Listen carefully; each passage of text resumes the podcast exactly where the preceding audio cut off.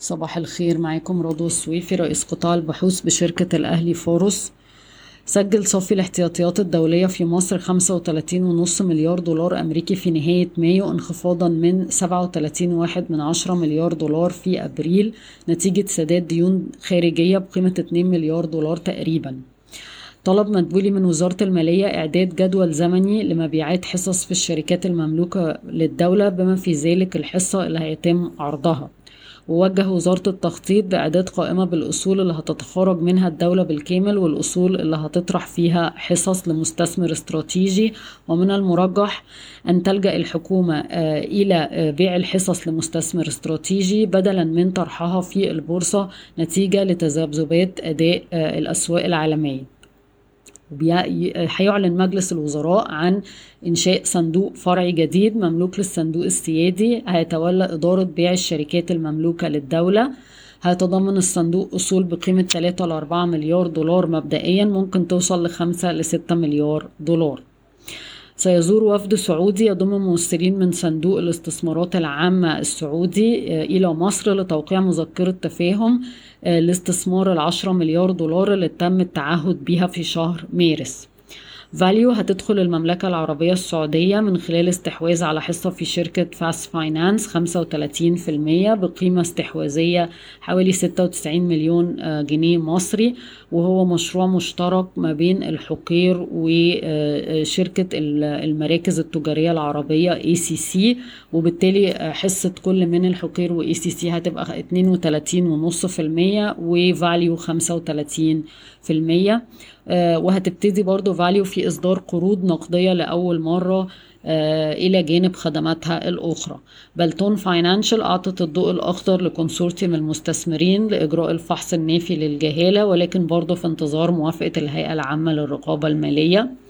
بنك اسكندرية أطلق منصة إلكترونية لتداول العملات الأجنبية للشركات في مصر بالتعاون مع Refinitiv اي جي تي اس صافي الخسائر في الربع الأول من عام 2022 47 مليون جنيه نتيجة لاضمحلال في آه، ال receivables أو المتحصلات وكان في حكم ضد اي جي تي اس من ترانز ميديترينيان للاستثمارات السياحية. تم تأكيد الحكم والشركة هتدفع خمسة وسبعة من عشرة مليون دولار أمريكي اللي هي عشر قروش لكل سهم.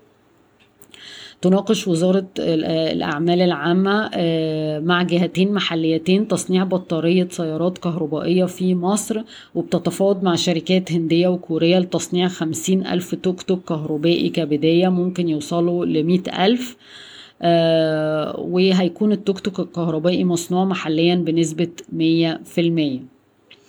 آه، مجلس إدارة GB Auto وافق على إلغاء أسهم خزينة تبلغ 8.5 مليون سهم. رايا Contact Center وافقت على إنشاء شركة جديدة في دبي تحت اسم رايا Gulf Customer Experience وبفكركم إن إيرادات الشركة حاليا من الخليج حوالي 30 مليون جنيه أو 12% من الإيرادات. النهاردة التلاتة فكركم سريعا بأسعار السلع العالمية البرنت عند 119 دولار للبرميل. آه، الفرق بين أسعار الديزل وال heavy fuel oil 690 دولار طلعت 10 أكتر من 10% في أسبوع. وتاني بفكركم يا جماعة الفرق بين الديزل وال heavy fuel oil من ال من ال indicators اللي كانت متأخرة في الطلوع وبالتالي أدائها دلوقتي يعتبر من من أحسن آه، من أحسن المؤشرات في ظل أسعار السلع العالمية. وده هيأثر ايجابا على نتائج أعمال اي ار سي التابعه للقلعة وأموك. اليوريا عند 700 دولار للطن بولي إيثيلين 1450 بولي بروبيلين 1195 آه، الفرق بين آه، أسعار آه، الحديد وخام الحديد 455 دولار للطن نازل 5% الألمونيوم عند 1000 2698 دولار نازل 6% آه، أسعار الأسمنت في مصر 1180 جنيه للطن. آه، أسعار الفحم الحراري 412 دولار للطن طالع 3% ومرتفع جدا طبعا. آه، أسعار اللبن البودرة 4116 دولار للطن يعني ثابت تقريبا. بشكركم ويوم سعيد.